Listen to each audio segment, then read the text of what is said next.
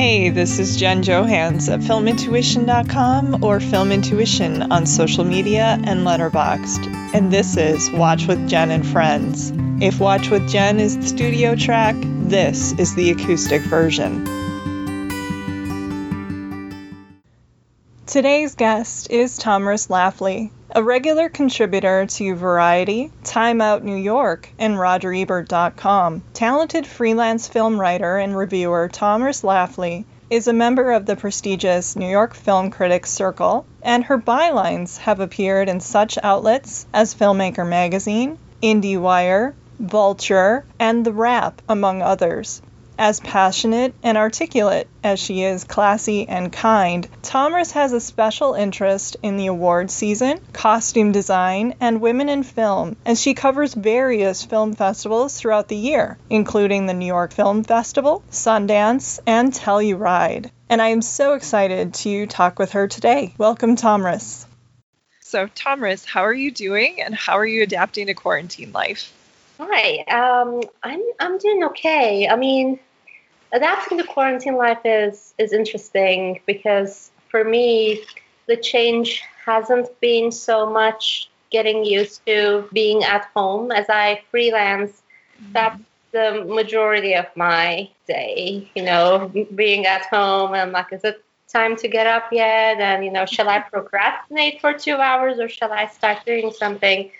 So that that part necessarily hasn't necessarily been a giant change for me. What has been a change obviously is all the stuff that a lot of us in the film world are suffering from. There are no screenings to go to. Mm-hmm. you know, freelancing is already lonely. You're kind of cooped up in your own world. But going to those screenings and some industry events can provide a break from that. And you actually feel like you're a part of something and you're not just you know yeah traveling on your own. But yeah, removing that component has been hard.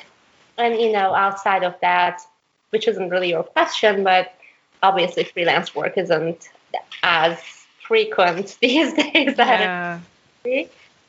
So that has been an adjustment. I've been cooking a lot. I've been biking, trying to exercise, and those who know me well, they know that I'm not an exercising type. Me so neither. Yeah. How about you? You tell me too. um, well, not too much new. Trying to keep busy. I'm glad I. It was kind of funny. I was going to start the podcast anyway, and now that quarantine happened, it's like giving me something to do every week, like another. So you don't worry or watch the news or that mm-hmm. kind of thing. I mean, of course you watch the news, but not like all day or stressing. Yeah. yeah. So it's nice to have that. I ordered a puzzle so I got a movie puzzle I'm very excited about, and just keeping in touch with friends. It's important to check in a lot. It really is. So, yeah. Do some of that on my own too. Um, you know, it's it's harder, obviously. Now you just discover, oh, you know, we have all these tools like calling somebody on the phone. I you know. know. New and I've also been indulging in some of those Zoom calls, you know, every week I get together with my friends and we watch a movie together. Um, you know, trying to keep busy and yeah. maintain some semblance of normalcy. That's a good thing because I was going to ask you. I know you have been using that app, Netflix Party, mm-hmm. and that sounds like so much fun. Do you have any advice for those who have yet to check it out? Um, I mean, it's it's definitely fun. The the one thing about Netflix Party is that it's I, I don't think it's officially affiliated with Netflix. I don't think it's gotcha. something that, you know they they did, but I, I am not entirely sure on what I'm saying right now. So you might want to check on this. Um, but I'm pretty sure it's not you know their official thing. But because it's only for Netflix, you're kind of um, limited to what choices they offer. And recently, I found this new thing called 27, which is a strange name for a platform. I don't know why it's called 27, but you can actually access um, Amazon Prime Library and YouTube, and I think in some cases HBO and Hulu too, if you have a paid wow. subscription after using it for free. Um, and that's also uh, and Netflix too. So 27 is a more you know um, kind of um, easier to use platform and have more access to online libraries. So cool. we're sort of graduated to seven lately. Yeah, it sounds more comprehensive. So when you do that, do you see everybody or is it just like chat boxes on the side? I think with Netflix Party you don't have the option to see people, okay. but with TwoSeven you can. But we turn off the video functionality during the movie. Yeah. You know, give people room to like flex their muscles in their living rooms and do whatever exactly. And there's there's a chat on the side with each platform. And TwoSeven is actually a bit more attractive looking, but with each platform you get a chat on the side. And people drop in, you know, like either profound observations or mostly silly comments that we giggle among amongst us. And it's only four households we're doing this with us and you know three other friends. Um, after more friends, but like three other households, I should say. Um, yeah, and then before that, we do a Zoom call, have a little drink, and mm-hmm. that's the movie. That's basically how it goes. That sounds fun. It's good to keep it kind of smaller so you don't have like 20 people all trying to chat at the same time and missing threads. Yeah, yeah. and then also, you know, with a smaller group when it's only like four homes, you feel like you know you're 25% of something, so like your presence yeah. matters in that group. It's it's it's cozier. Mm-hmm. And you know, I think like the minute we just say let's invite other people, then I feel like people would either show up or not show up. Like right now, people are committed so far. Um, I don't know about the future. I have no idea how long this thing will go on. Yeah, but that's so true. Has given us something to look forward to every Saturday. Very cool. Well, I've been a fan of your writing for a long while. They're such gorgeous, thoughtful phrasing to be found in your reviews, and you have real skill, Tomris. Were you always interested in movies and writing, or what was it that first drew you to the field? Oh man, so um, it's a really lengthy question for me because I don't really have a traditional path um, that I follow. That I finally, you know, found myself in the film reviewing world. Uh-huh. Um, I, I, guess who who ha- who does these days, yeah. right? Everybody forges their own path. Um, but I mean, I, I always had an interest in writing. You know, like I actually remember ever since childhood and when I was a teenager, I kind of have to like put down my thoughts and express myself, even if I'd never let anyone, um, you know, read what I wrote. um, but I mean, if I really, really need to go all the way back, you know, I was a big letter writer. And, oh. you know, I actually wrote physical letters to a lot of people. I, I have this friend that I haven't seen for so many years, but we communicated solely through letters. And people kind of dismiss that, but really that puts you in, a, in the habit of expressing yourself to another human being and um, do it in a way where you're not going to bore your friend. But I mean, to jump forward, yes, I was interested in it in, in college, which is basically a zillion years ago. Oh, no. and um, I, I did I did do some kind of those little online chat rooms in the 90s here and there, getting together with a bunch of like-minded people and talking about movies. Mm-hmm. The one big thing that happened to me that really broke my um, confidence was, or it kind of went both ways. I entered the national film criticism competition when I was in college. Okay. It was held by newspaper, and I I didn't get in the top three, but I made it to the headline saying All that right. the reason that I wasn't in the top three because I didn't stick with the word count that they given ah. me. oh no. I know, it was just so funny. Um, but, you know, kind of fast forwarding it to this last decade, you know, I was working in, in the corporate world doing something completely not film related, but mm-hmm. always trying to keep that side of me alive somehow. Um, but then when it became a little bit easier to start your own blog and to put yourself out there, it became a more democratic process. And at that point, I had already switched to the business side of film world, you know, doing publicity and things like that. I did mm-hmm. start a blog, and eventually, um, a friend of mine who's a longtime publicist sent it to an editor. I started getting sporadic assignments here and there, just one review, two months later, maybe another review.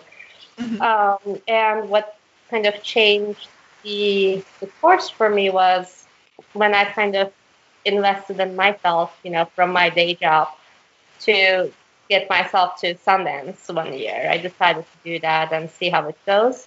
And that that's really when I started seeing myself as, you know, okay, I, I really can be a part of this community. I can do this. You know, it wasn't an easy path. It kind of had a lot of twists and turns, but you know, I, I kept at it thanks to the help of a zillion people who have supported me over the years. So that's basically in a nutshell. I don't know if it answers your question. Oh, perfectly. No, that's wonderful. Well, I know you are a veteran of film festivals at this point. And obviously, it'll be fascinating to see what happens to festivals post COVID. Yeah.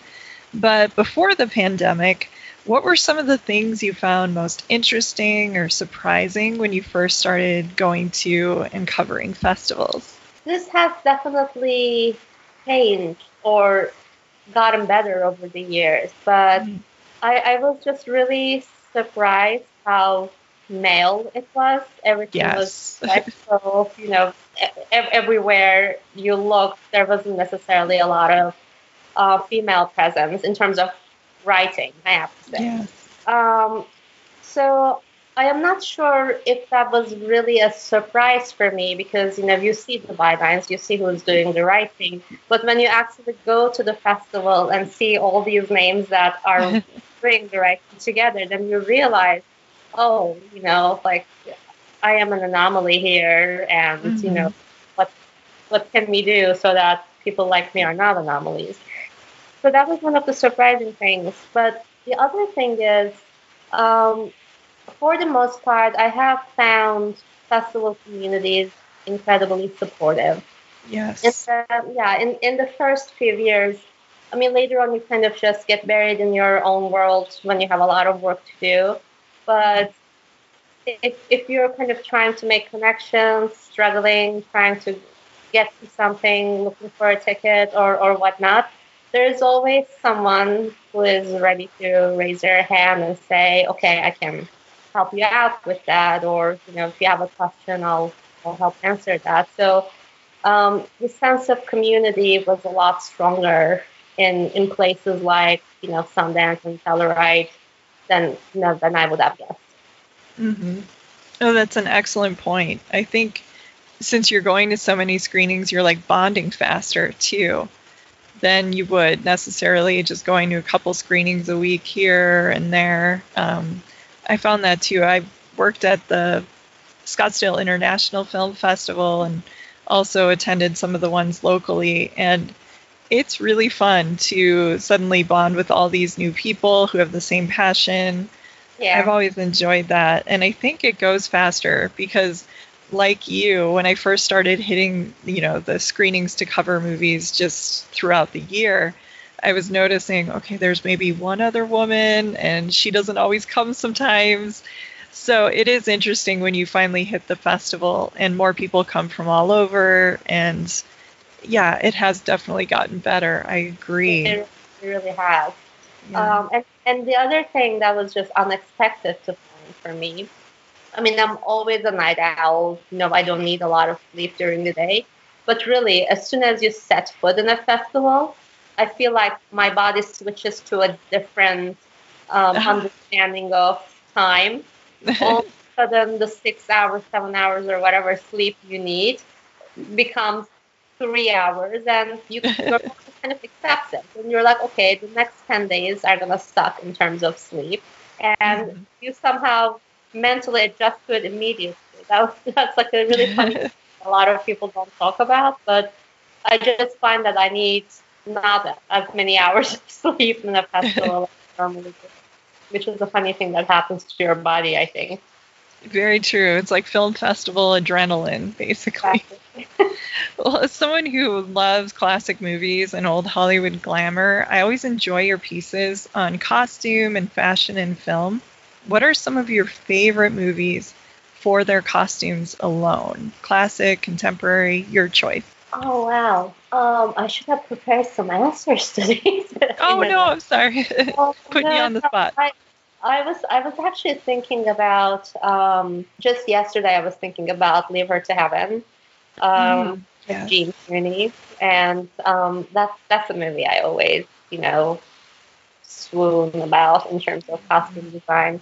Um, B- Blow Up is another movie that to me is, is very iconic in terms of its, its looks and costumes that you know if, if, if I find it on somewhere I'll, I'll always watch it all the way through because to me it's just such a stunning world um, let's see you know from from contemporary movies I need to think about that let's let's get back to that later because it's a huge question oh yes no I your call so, I have so many um, that I would want to throw out. I just don't want to say anything cliche like Sabrina. Of course, everybody loves the costumes. yeah. That.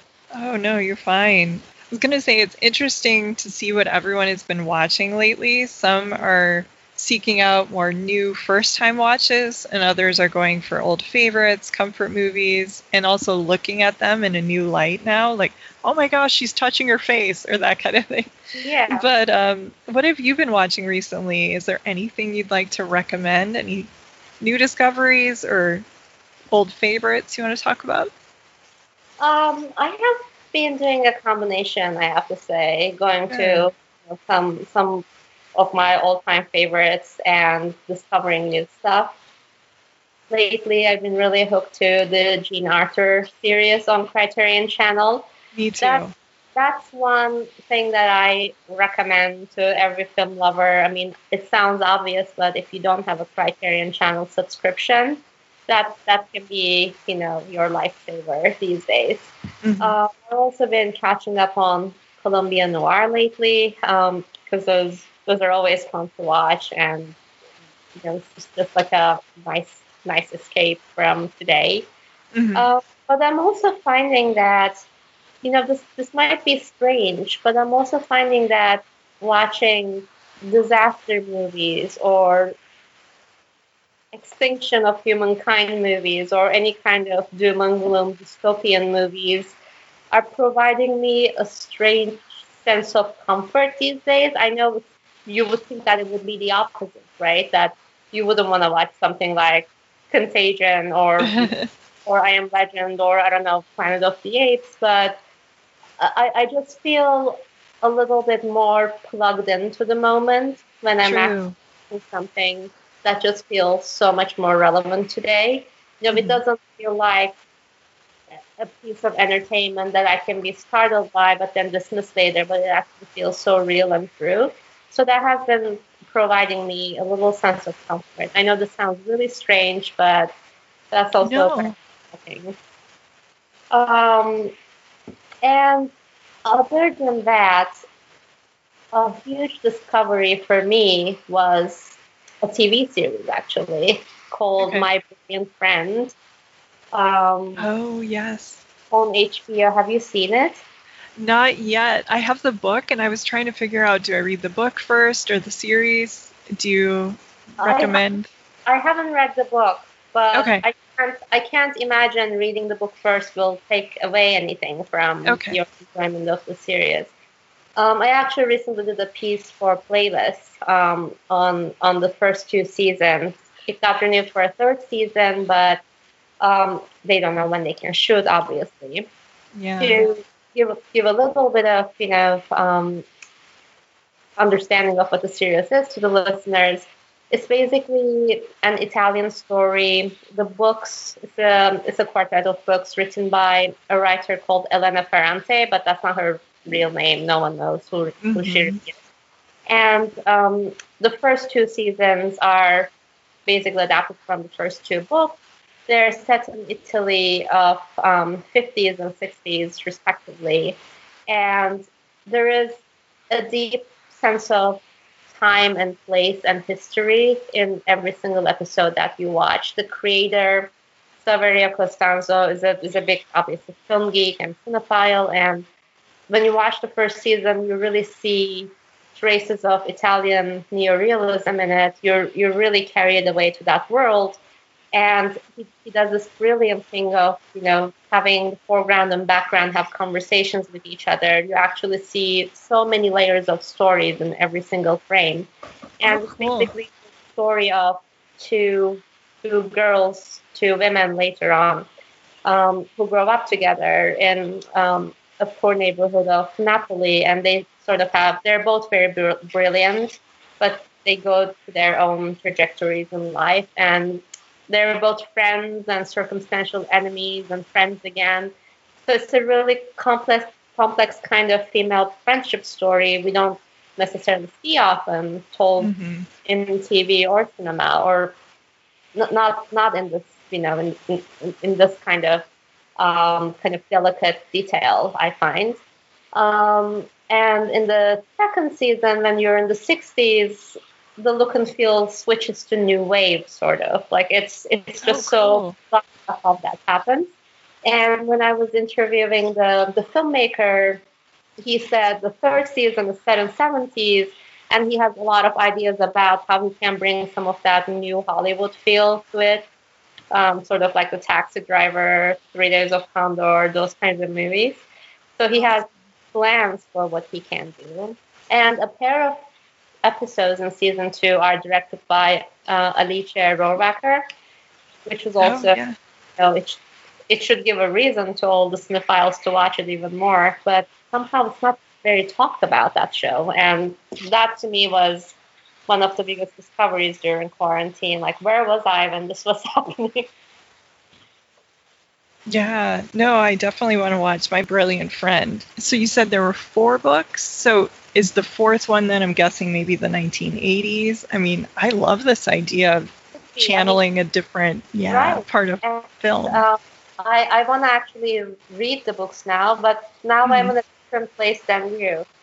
I, I've already watched the two series. I'm thinking, shall I read the third book and fourth book, or shall I start from the first book? Like, what do I do? Or do I wait for seeing season three?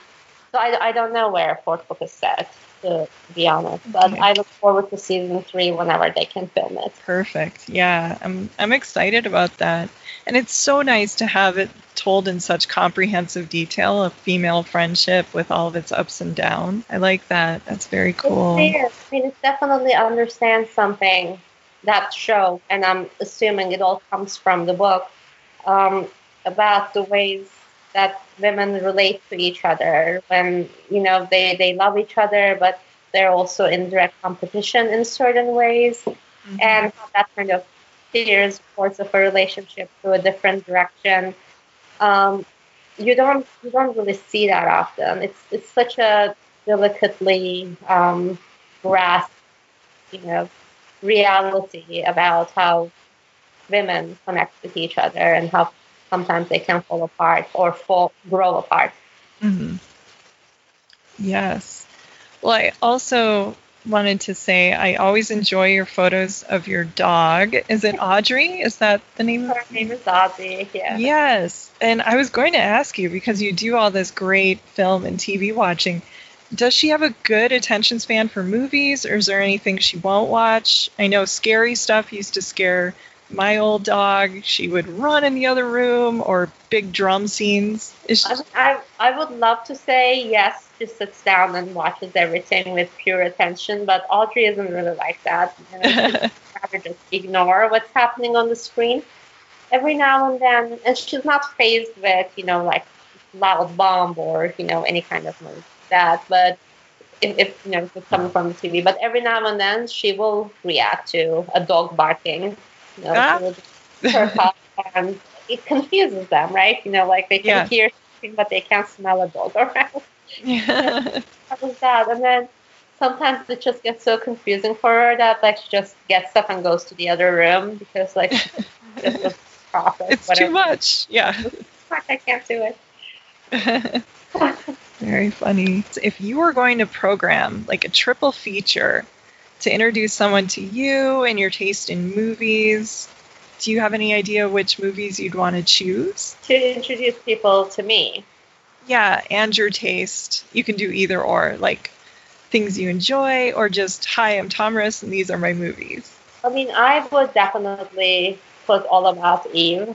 You Oh, know, that would movie. be that would probably be the um, the the one movie that you know I often cite as one of my all time favorites. Mm-hmm. Um, I, I would I would I would put Blow Up in there too, which has also been you know a very important movie for me in different points of my life. I think that might be one, one of my earliest memories of kind of realizing what what cinema can do and can suggest. Um, so that's two. Maybe a third movie would be. I mean, there's just so much. Three is just so hard. Maybe We'll I would make it five if you want. Go for I- it. I Brooklyn in there because you know I don't want to alienate more contemporary movies. Brooklyn has been a really important movie too this past few years. Um, Mhm. But let's see what else.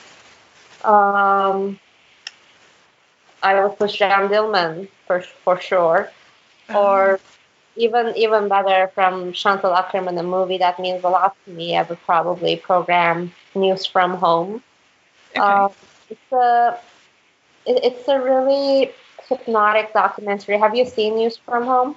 no, that one I have not. Um, it's it's by it's by Chantal Akerman. It's basically just long, long scenes of just New York subway or a city corner or um, you know a, a that you know she just keeps shooting the same scene and you kind of see it happening um, in, in, in, in the 70s of New York, but the the twist is while she's doing that, she's also reading letters that she received from her mother, you know, when she was first living here, moved here, you know, as a filmmaker to, to make movies, to, to pursue that dream. And then um, those letters and with, with the images repeating, the movie slowly forms this really nostalgic view of, you know, your love for your parents, your parents' love Mhm. for you. And on top of that, you know, the alienation you feel sometimes as an immigrant. And Yeah. I myself, I'm an immigrant in New York, and I, I felt those, you know, intense feelings of both wanting to bond with the city and also um, feeling that you're still an outsider and your real self is somewhere else. Um, and she just basically invented this brilliant way of making a, a very inexpressible, intangible thing extremely tangible through her mom's letters. I love that movie. So, so I Sounds program- wonderful. Very inventive. Um, yeah, I do want to go back to your the fashion? the fashion question. Sure. Um, but you know, yeah, that's the first one I thought. Um, Leave Her to Heaven because that's that's one movie those costumes I often swoon about. Um, it's so beautiful. it It's is one of the most beautiful films. Um, also, I mean, gosh, I really wish I had prepared this because there's Oh so no. there's just so much that I can cite. I mean, I am usually a fan. Let, let me put it that way, instead of like naming just one movie. I am usually a fan of costuming in movies when they pay attention to creating a character you can actually feel like you understand why that person is wearing that. Um, Mhm. instead of just putting, you know, a, a pretty era appropriate dress on somebody.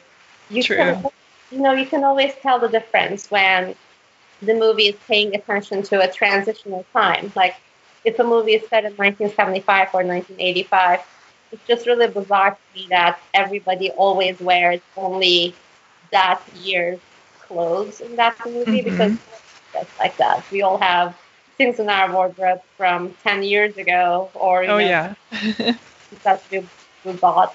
Movies that pay attention to that, you know, transition in somebody's wardrobe speak to me more from a cos- costume perspective. And also, I love it when characters sometimes wear the same costumes twice. I love yes. I love that when that hap- when that happens because that just shows that you know I, I I can think at the back of my head, okay, this person has a wardrobe, they have some options, and then they're just Mhm. mixing. I mean, one example I can think Brooklyn does this really well. When you look at Saoirse Ronan's wardrobe in that movie, she repeats some of the clothes. Sometimes she puts a different cardigan on a dress, so you can actually get a sense of you know what she has in her closet and how she's trying to make the most of it. Yeah, I love that myself. Growing up, I used to, well, I still enjoy it. Love watching the Mary Tyler Moore show, and I would get so excited when it's like, oh, she wore that turtleneck a few episodes ago. It's yeah. more like real life. You don't have like so many millions of outfits that you can just choose from. 365. You know, you have to repeat or repurpose things, like you were mentioning with Brooklyn a different cardigan. Yeah, so I personally love that myself. And earlier you were saying about relating to news from home as an immigrant. One of the things I remember bonding with you about on Twitter is how much you and I are probably in the two, not a lot of people in this fan club, but enjoy the movie The Terminal like a lot. Right. And yes, I was so excited to see that. I'm like, okay, Tomris, yes. so, what is it about um, for people who don't know the terminal that really made you latch onto that?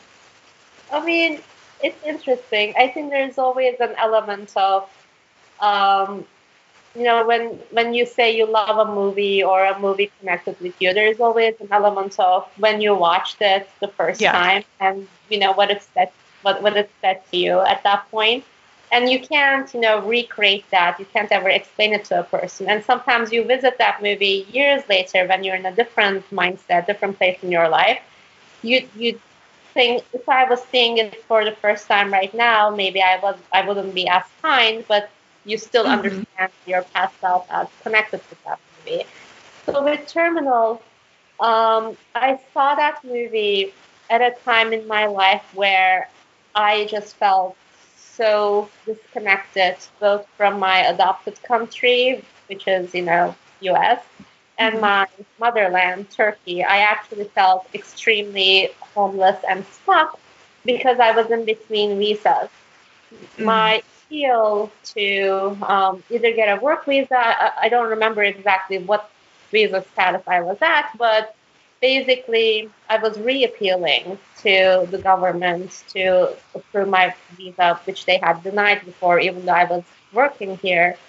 Um, and I was in this limbo where I I could be denied again. I could have been deported in two months, but I also didn't want to go back home because I already had a life here for several years. So it was just this entire mess of feeling like I don't have a country, basically. Mm-hmm. So when I was already feeling that, I was already full with those um, intense feelings of, you know, I wasn't saying homelessness, but like you're, you're just trying to figure out, you know, where you want to make a life at.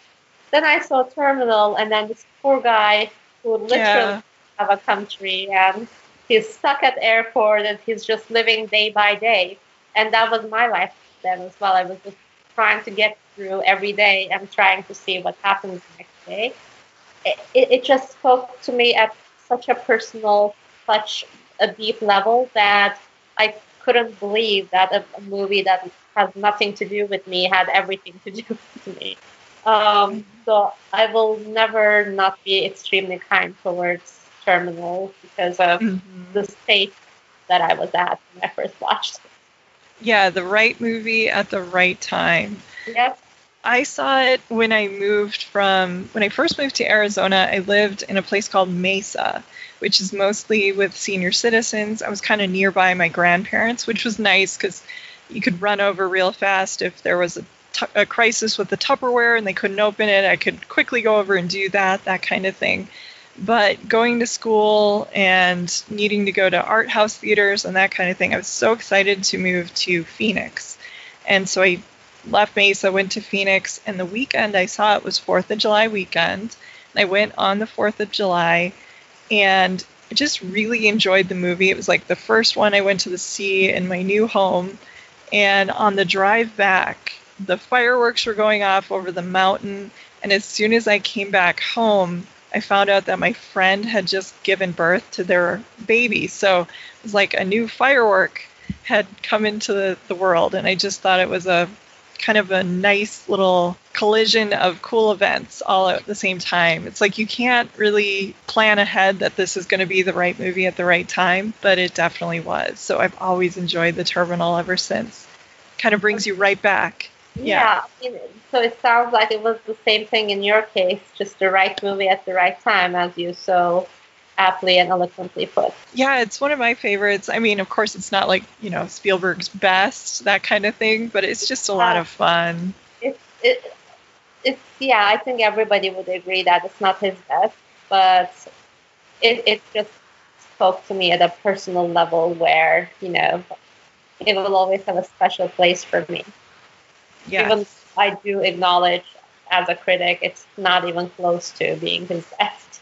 exactly. Yeah.